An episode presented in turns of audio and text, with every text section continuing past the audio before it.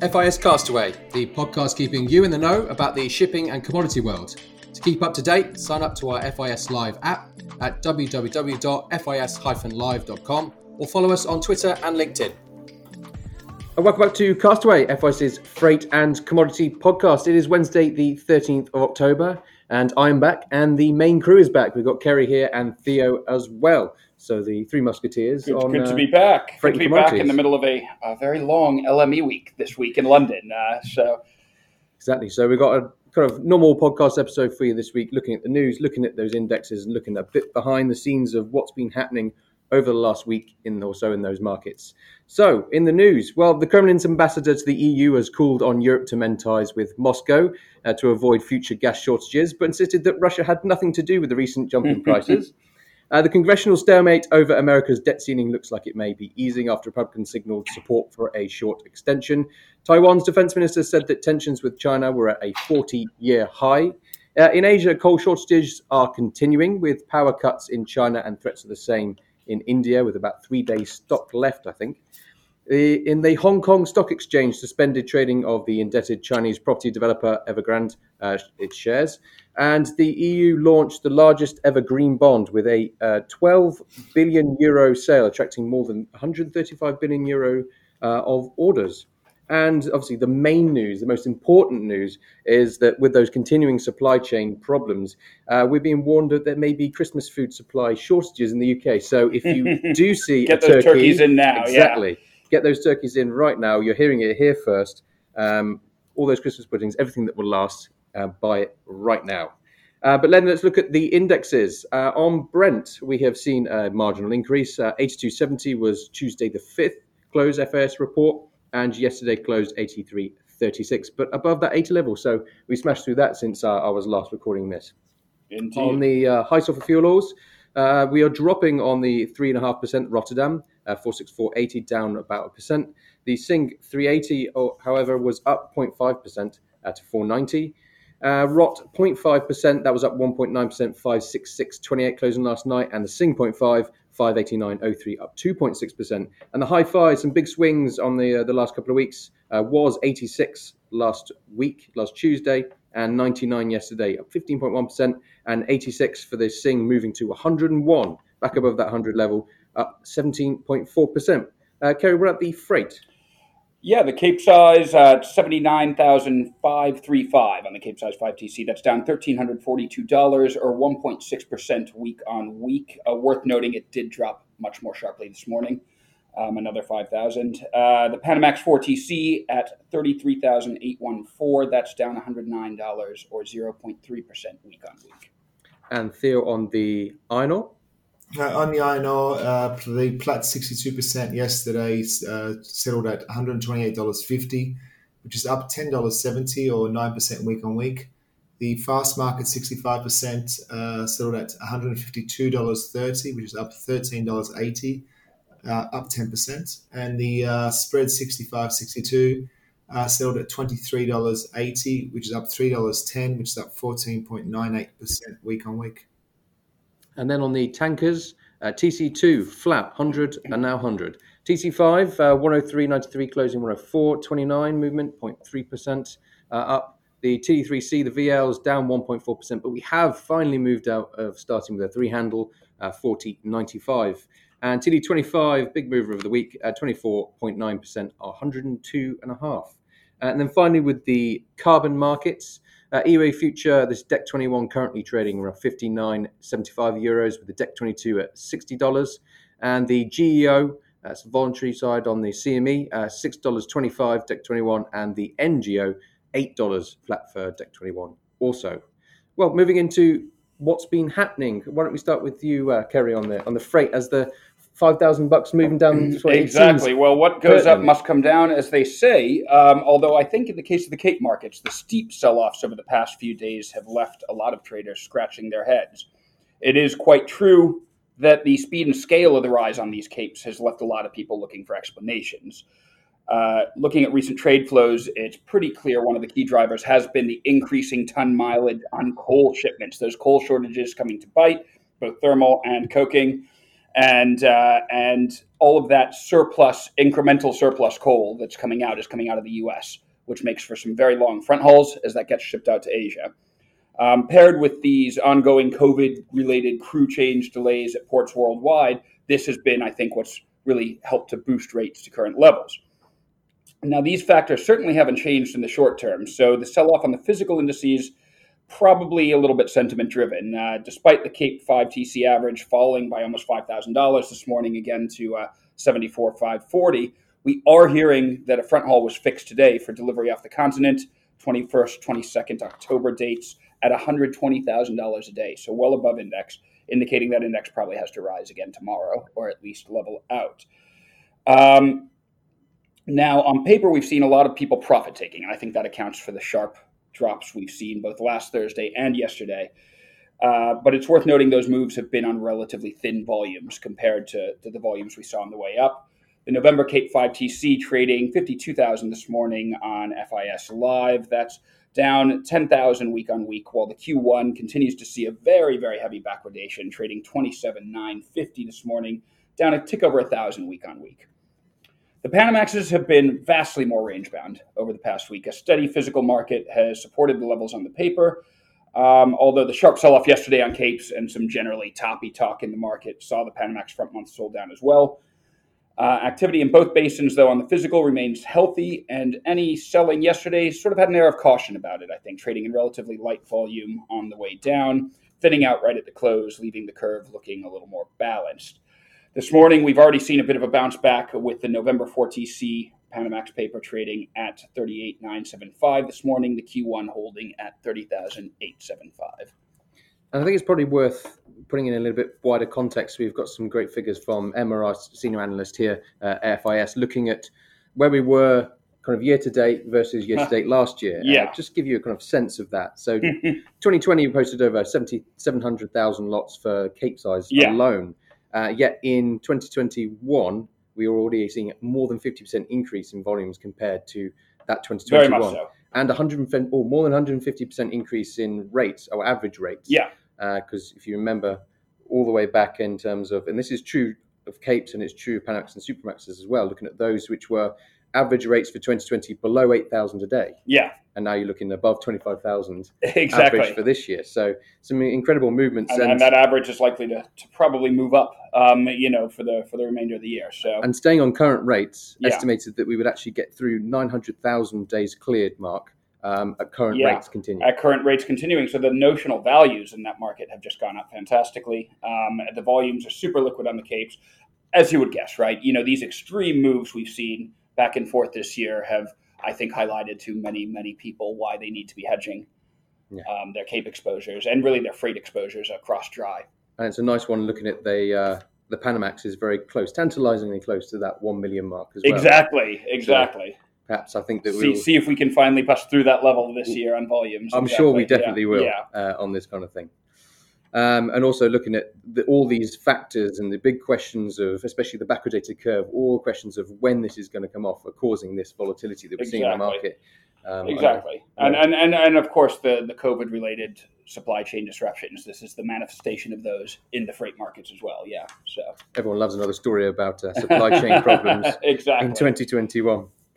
Uh, but now moving on to oil and products, we have kind of generally seen an increase uh, in prices along with the rises that we've seen in Brent. Um, we have seen some divergence between the Rotterdam and the Singapore uh, bunker prices, so you can see that reflected uh, in the east-west rates. So there's a difference between Eastern fuel and Western fuel, as as the name denotes, uh, with Rot prices dropping relative to Sing. So the 380 east-west, the high sulfur east-west, uh, was $18.50 a week ago. It's now 25.25 Wow. and the 0.5 east west was 1825 and is now 22 and 75 uh, yesterday uh, closing on things so you can really see that those things have widened significantly uh, on their prices making singapore relatively more expensive on things and what i guess accounts for a large proportion of that move has been the dropping demand for high sulfur grades and was and it's weakened the crack and you can see that again week on week minus 850 a week ago uh, minus 940 yesterday so significant move off nearly a whole whole dollar on the crack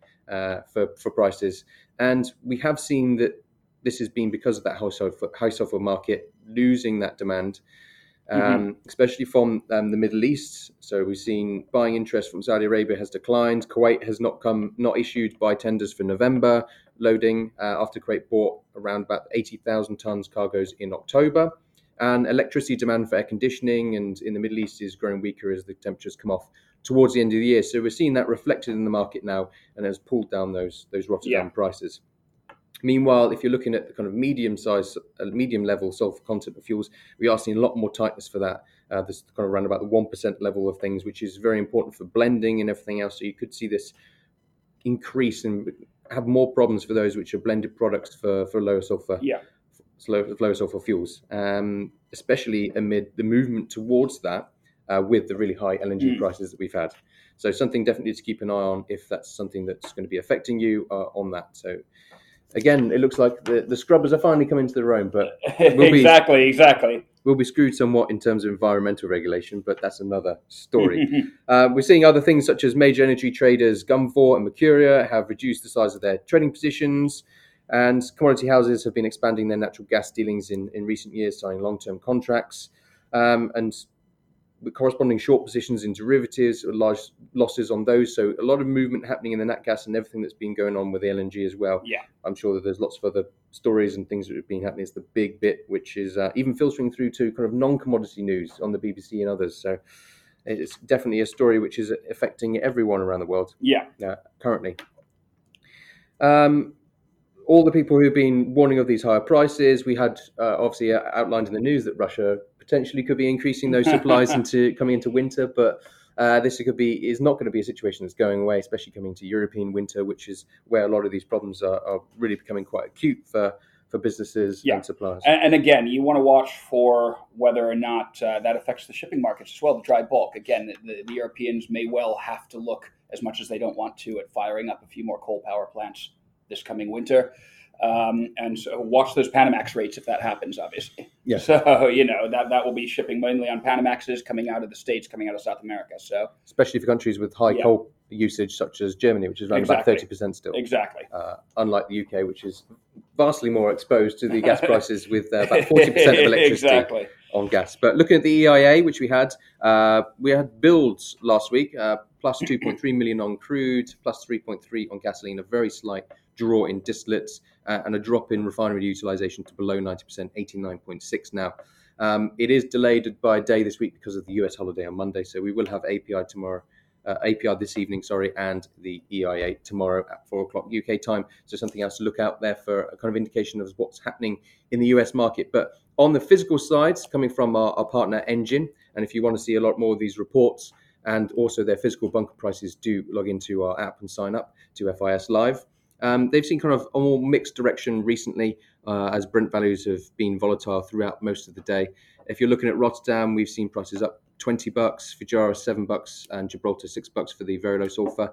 Uh, the low sulfur marine gas oil is also up in Fujairah 30 bucks, seeing 27 up, and Gibraltar also less so, but uh, not so much of a problem it's seeming in the US with kind of less of a price movement, but real big movements in terms of high sulfur fuel oil in Gibraltar up 31 bucks uh, per metric ton there, for Fujairah only 16. So it looks like the kind of Med is really suffering from high sulfur shortage and some more movements on the other fuels uh, in the other bits. But that's what we're seeing on on on the oil, and we've we've got through to that. I think it was Goldman Sachs who said that we would be at 80 bucks oil, yeah. and um, lo and behold, we are. cool. But moving on, iron ore to finish off and round off the week. Theo, what have we seen? Hey guys, uh, the iron ore futures halted from the post Golden Week surge as China pledged to curtail steel output, uh, which put pressure on the iron ore demand. So prices fell even more today, though are still up 30% in just three weeks. So the market has been whipsawed. Having a look at the 30 day volatility, I see that it's now over 80%, which is heading back to its uh, high of 90% we saw in mid September. So the big question for Q4 is how China's measure to cap the annual steel volumes uh, from last year's record will be implemented. I mean, some steel steel mills are expected to increase production this month after achieving deeper than expected production cuts, and as profit, profit profitability increases. But other market watchers predict curbs may intensify towards the end of the year when construction activity typically slows.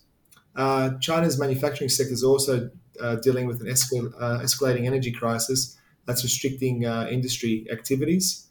Overall industrial power use could be cut by 10 to 15% in November and December, which will potentially translate into a 30% slowdown in activity in the most energy intensive sectors such as uh, steel, uh, chemicals, cement making, etc. Uh, Monday, we did see, which was yesterday, we did see prices come off and um, off the back of um, mills restocking after the, the week long holiday in China. And physical traders are now waiting to see what the uh, winter pr- production policy will be in the next one or two weeks.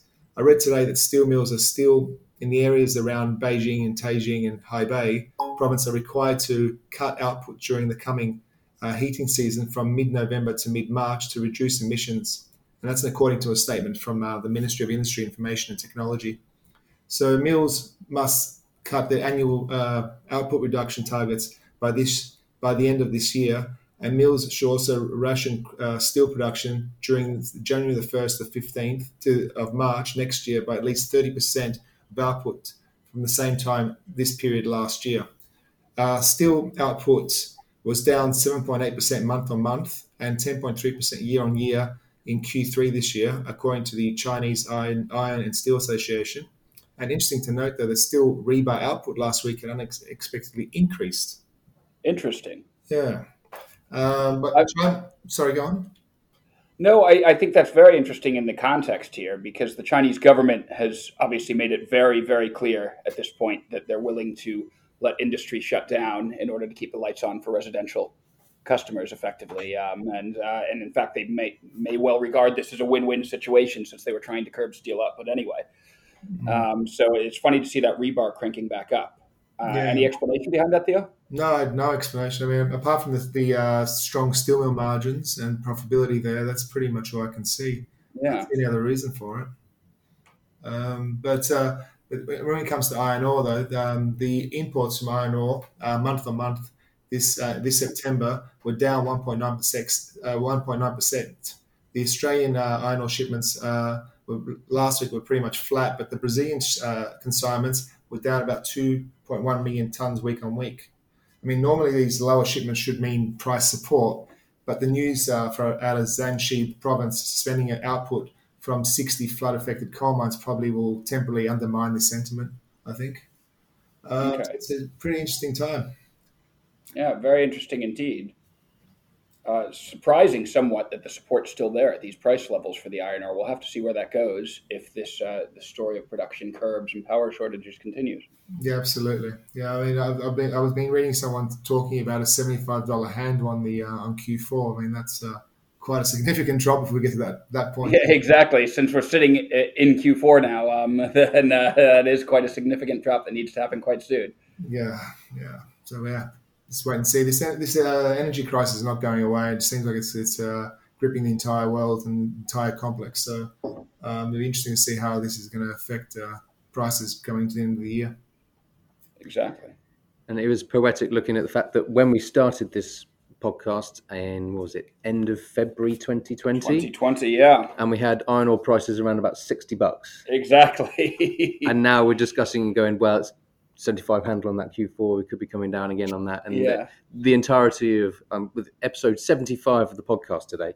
And in that entire movement, we've moved up over 200, 200 and what was the top of the 220, 220, yeah. and then back down to potentially coming down to 75 again. So it is exactly. a a genuine roller coaster that we've been uh, we're going on when we're discussing these things, and we're coming into a Q4 with all those problems of the energy crisis, all those problems of production, the political situation that's happening mm-hmm. as well, with Russia clearly playing uh, a game, and all the things about politically for the environment and the restrictions going on as well, uh, as well as China. Well, President Xi is going. Well, we will unite Taiwan with mainland China yeah, watch this space. Watch this space. Yeah, there might not be much uh, of the space left. Uh, exactly, exactly. That, but, but uh, indeed, indeed, interesting we, times. We'll be bringing everything that's happening in terms of the commodity world and the impact of that well, on here. And speaking of the impact of that, we have the FIS Green Summit coming up, don't we? We do indeed. So if there's anyone out there who's going carbon emissions, what's that? Oh, I have to do this? Question mark. uh, what's going on? Uh, then we are hosting a two-day uh, kind of conference about carbon and especially a, a, good section there on shipping. So if there's any people out there who's looking at the, the kind of shipping and carbon, yeah. Uh, this is true of both voluntary and compulsory, and all those terms and everything will be explained on the day. But do go uh, uh get in contact with us at green at freightinvestor.com if you uh, are interested in the conference. Two day conference in Wembley, London, uh, where we have industry speakers and some of the great traders who are currently doing it to explain what's going on uh, Uh, on that. And that is the uh, 24th to the 25th of November. So do make sure you get your places uh, for that. and I don't think there's anything else left for this week. No, not from my end. No, no, not here either. Excellent. So for all those listeners, do get on that Green Summit. We're going to be having uh, some great speakers, and it's going to yeah, be uh, going to be a good event. And it's not going away, so it's something you definitely have to get on. Well, COP26 is coming up, isn't it? So uh, it's going to be on everyone's lips, isn't it? Exactly, exactly. Cool. But for listeners, do join us again next week, where we'll be back with uh, our usual overview of markets and probably some crazy story of what's happening in iron ore and freight as usual. But uh, see you next week.